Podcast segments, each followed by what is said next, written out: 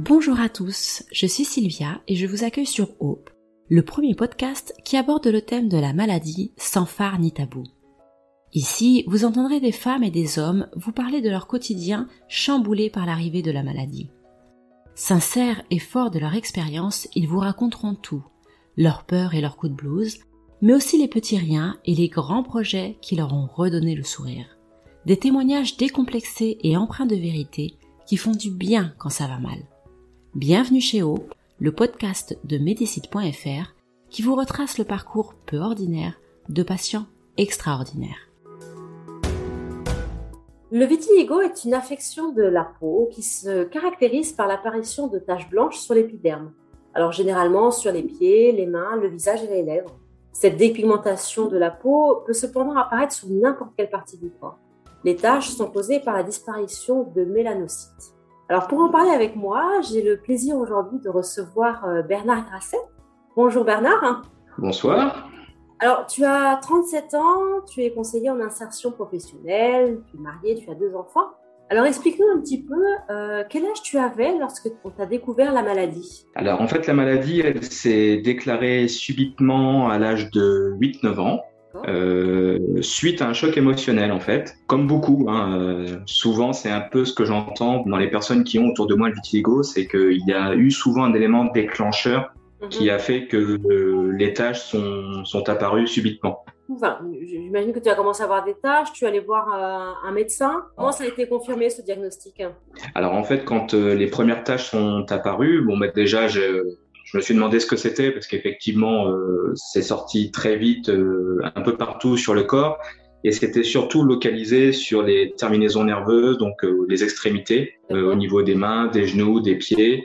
et donc du coup, j'ai été voir le médecin traitant pour lui demander ce qui se passait. Et lui, en voyant ces taches-là, m'a dit que ça, ça pouvait être du vitiligo. alors moi, c'était une maladie que je ne connaissais pas du tout.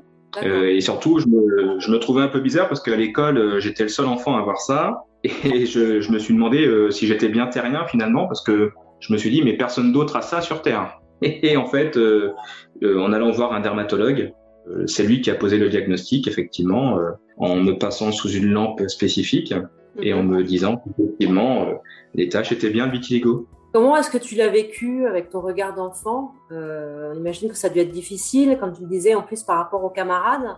Comment ça s'est passé? Oui. Alors ça a été ça a été particulièrement dur, euh, surtout que moi je suis métisse, alors euh, les taches blanches se voyaient quand même très bien. Euh, et puis vers 8-9 ans, euh, c'est un peu l'ingrat, euh, juste avant l'adolescence. donc du coup, bah, la période où on essaie de se chercher un petit peu, de s'affirmer, de trouver un peu des repères, bah là, ça a été une période où effectivement les enfants me mettaient un peu de côté déjà, naturellement de peur éventuellement que ce soit contagieux, même si je leur disais que c'était une maladie qui ne l'était pas. Surtout parce que c'est vrai que d'un point de vue esthétique, c'est pas très beau. Donc, euh, bah forcément, les gens, euh, un peu comme si c'était la lèpre, euh, me mettaient un peu à l'écart. Hein. Et puis, bah, je l'ai assez mal vécu parce que c'est vrai que c'était des insultes, des critiques, des moqueries à longueur de temps. donc, bah, c'est vrai que ça n'a pas été facile à encaisser sur ce moment-là. J'imagine, c'est vrai que comme tu le disais, hein, l'adolescence, c'est quand même une période assez difficile. On est vraiment en recherche de qui l'on est. c'est vraiment une, une période qui a dû être difficile pour toi, du coup. Ouais, c'est assez compliqué. Alors, ça peut être tout l'un ou tout l'autre, c'est-à-dire qu'effectivement, en fonction du caractère, euh, soit effectivement on, s'effondre complètement et c'est assez grave, euh, soit on essaie de se dire que finalement euh, la vie est ainsi faite, on prend un peu de recul et puis on, on a les parents, la famille autour qui permettent, ben voilà, de d'aider. Et c'est ce qui a été mon cas d'ailleurs. Hein. J'ai eu des, des personnes assez compréhensives autour de moi, donc ça m'a permis d'avancer. Par la suite, est-ce que euh, ça a été problématique euh, d'un point de vue professionnel, par exemple? Euh, Alors, d'un point de vue professionnel, non. Qui est assez marrant, c'est que, alors finalement, les gens font pas spécialement attention.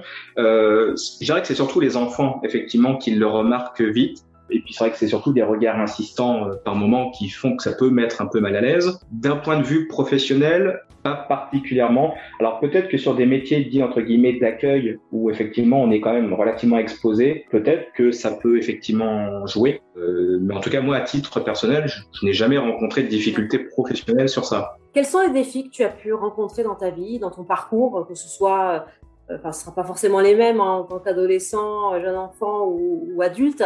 Quels sont les défis que tu as rencontrés et surtout, comment tu as réussi à les surmonter? Qu'est-ce qui t'a aidé?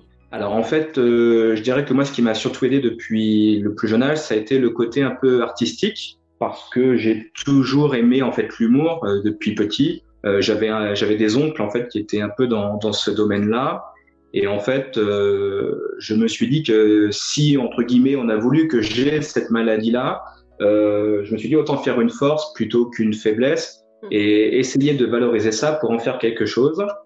Donc du coup, euh, entre le collège et le lycée, j'ai fait pas mal de choses, hein, notamment du théâtre. Euh, j'ai fait de la chorale avec de la comédie musicale. Donc du coup, je suis monté sur scène. Euh, j'ai osé en fait euh, me montrer et puis surtout euh, sans vouloir jouer le messager, mais je me suis dit que finalement en parler et faire connaître cette maladie, ça pouvait être quelque chose de chouette. Et donc, bah, je dirais que moi, c'est vraiment ce côté-là qui, qui a fait que quelques années plus tard, après le lycée, euh, je me suis lancé dans une carrière euh, d'humoriste. D'accord. Et donc, et donc euh, du coup, du coup, j'écris mes textes personnellement. Je suis en train de préparer un one man show là, qui devait sortir en 2020, mais Covid oblige, ça a mis un petit coup d'arrêt. mais du coup, l'écriture est très bien aussi pour pouvoir exorciser un peu tout ça, l'humour, l'autodérision. Euh, voilà, je me suis dit que ben, j'allais en parler dans mon spectacle. Euh, D'une part, ça permettait d'en faire, euh, de le faire connaître, et puis d'en rigoler surtout. C'est vrai que, comme tu dis, c'est une maladie, on n'a peut-être pas forcément envie de, de se montrer. C'est pas toujours évident. C'est, ça touche. C'est vrai que c'est pas, euh, c'est pas mortel, mais ça touche quand même le, le, physique. C'est, c'est pas évident de se montrer.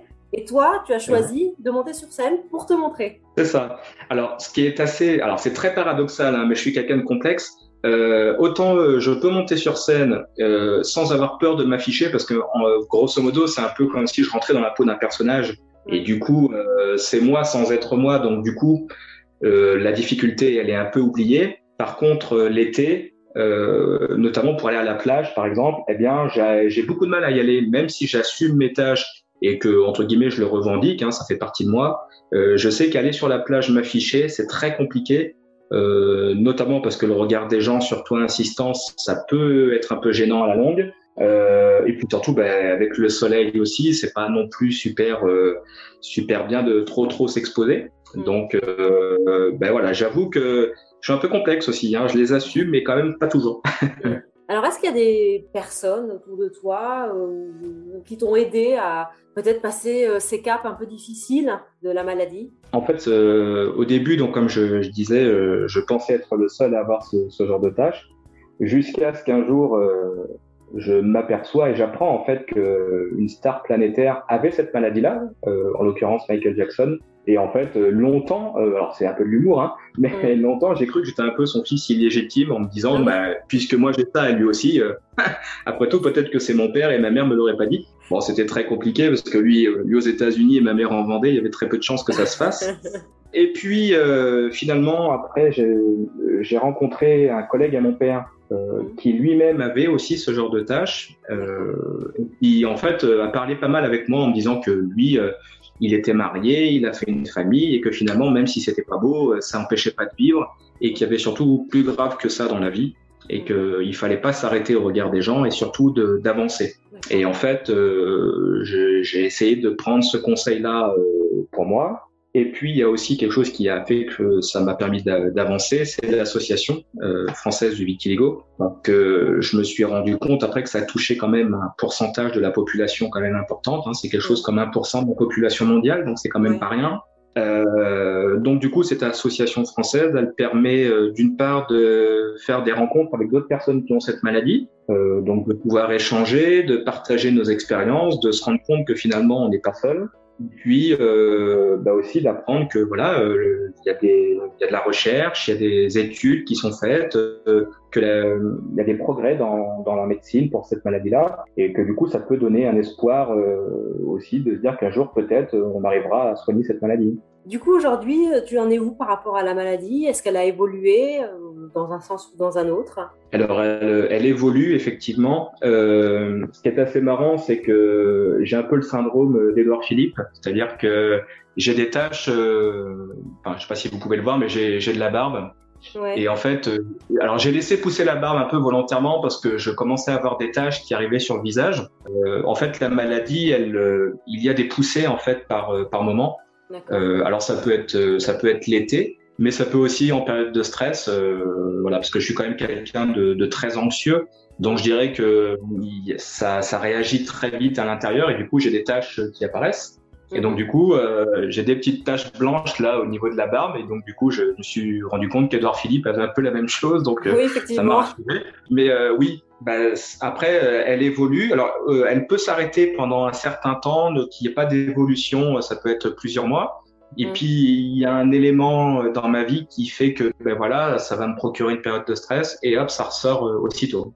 Tout à l'heure, tu parlais effectivement de l'association. Euh, on voit que tu cherches des repères un petit peu, euh, que ce soit Michael Jackson ou Edouard Philippe. C'est important de mmh. voir que tu n'es pas seul.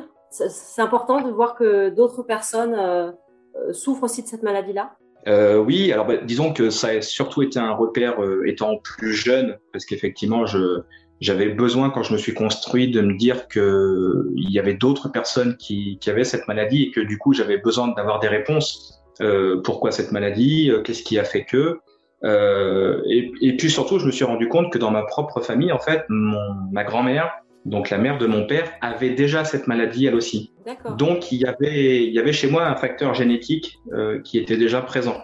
Et puis c'est vrai que le fait de se dire qu'il y a d'autres personnes que soi, ben, c'est vrai que ça permet de se dire qu'on n'est pas tout seul, qu'on est solidaire, euh, et du coup, ben, on peut se rencontrer, on peut discuter. Il y a des événements qui sont organisés, notamment avec l'Association française du vitiligo, qui organise chaque année le, le 25 juin euh, la journée mondiale en fait hein, du vitiligo. Donc c'est une date en, en c'est la, la, date de la, du décès de Michael Jackson en fait. Voilà. Et en fait, tous les ans, eh bien, il y a des rencontres annuelles qui s'organisent euh, où on vient sensibiliser euh, les personnes sur la maladie. Et puis il y a aussi euh, des chercheurs qui viennent euh, pour nous expliquer un petit peu les avancées, euh, les progrès au niveau dermatologique et les nouveaux traitements. Et du coup, du coup, c'est pas mal parce que ça permet de donner de l'espoir à ceux qui, qui en souffrent vraiment, parce que certains en souffrent très fortement.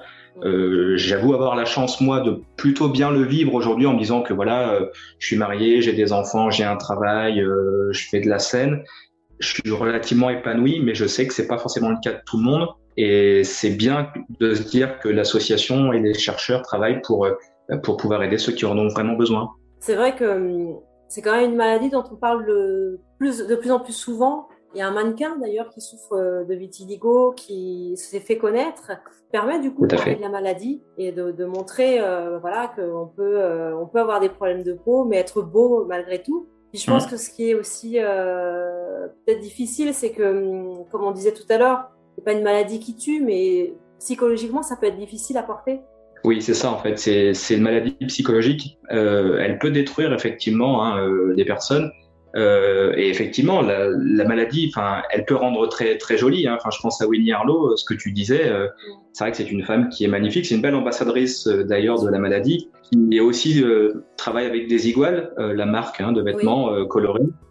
donc non, je trouve que c'est c'est bien d'en faire quelque chose d'artistique euh, et de se dire qu'effectivement la maladie, même si elle n'est pas euh, grave en soi, euh, elle est pas toujours euh, très esthétique et du coup, bah, ça permet de la mettre en avant et d'en faire quelque chose euh, d'utile plutôt que de se dire que voilà c'est grave et, et de s'enfermer sur soi parce que ça c'est dommage. Du coup, toi, tu en es où dans, dans tes projets? Donc, tu parlais tout à l'heure d'un spectacle que tu es en train de monter, c'est ça?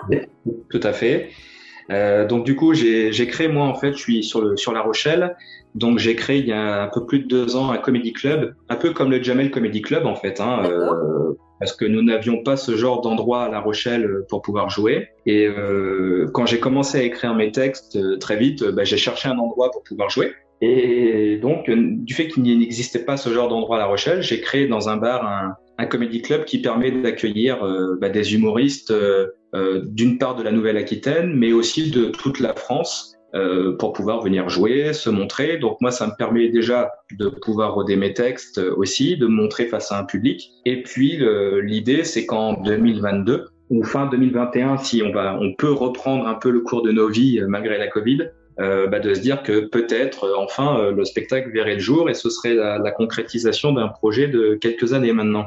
Très bien, bah écoute, je, te, je, te, le souhaite en tout cas. Merci. Est-ce que tu penses que tu aurais fait de la comédie si tu n'avais pas eu la maladie? Est-ce que c'était quelque chose auquel tu aspirais déjà? Euh, c'est une bonne question. Je ne sais pas si j'aurais fait de la comédie. Par contre, ce que je sais, c'est que peut-être ma personnalité aurait été différente. Je suis d'un naturel euh, introverti, je dirais.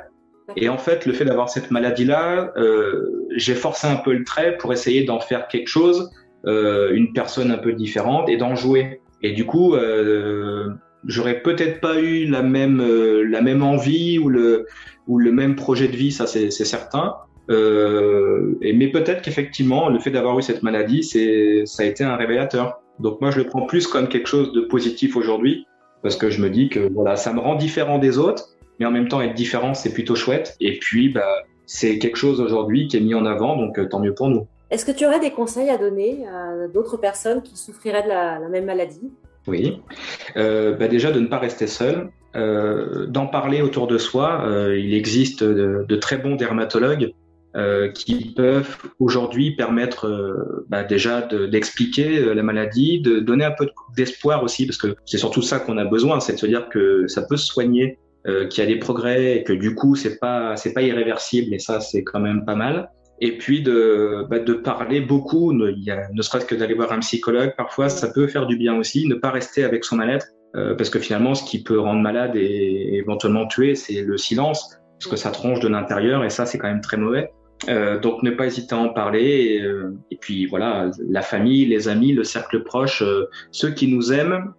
Enfin moi je le vois, hein, mes amis qui me connaissent depuis 20 ans maintenant, ils me le disent, ils me font en fait on voit même plus tâches parce que ça fait partie de toi en fait. En fait c'est surtout les gens qui ne te connaissent pas qui au début mm. peuvent être un peu surpris mais. Qu'est-ce que tu dirais aujourd'hui aux petits garçons de 8-9 ans qui commencent à découvrir mm. des tâches? Avec le recul Qu'est-ce que tu lui dirais? C'est une très belle question. Euh, je lui dirais euh, de s'accrocher, de ne pas baisser les bras, de relever la tête et de lui dire que finalement, euh, même si sa vie au départ va lui paraître un peu compliquée, euh, ce, qui, ce que la vie lui réserve est plutôt, plutôt pas mal et qu'il faut qu'il fasse confiance à la vie et, puis qu'ils se disent que finalement c'est plutôt chouette d'avoir ça parce que ça va le rendre différent et que même si avec les filles ce sera pas toujours évident, il arrivera quand même à faire quelque chose avec. bon. en tout cas, merci beaucoup pour ton témoignage qui est vraiment euh, touchant et puis surtout euh, je te souhaite euh, de pouvoir très vite monter sur scène, présenter ton spectacle parce que c'est vrai que c'est important, on en a besoin, on a besoin de, de spectacles, on a besoin aujourd'hui, euh, particulièrement en ce moment. Donc j'espère vraiment que, que, ton projet va pouvoir vite se concrétiser. Puis bah, n'hésite pas à merci venir au courant. Oui, avec grand plaisir. Et puis merci à vous de, de pouvoir mettre un peu en lumière cette maladie, euh, parce que c'est chouette, c'est vrai qu'on en parle euh, de plus en plus, mais c'est aussi grâce à, à, des personnes comme vous, donc euh, merci. Merci à toi. Au revoir.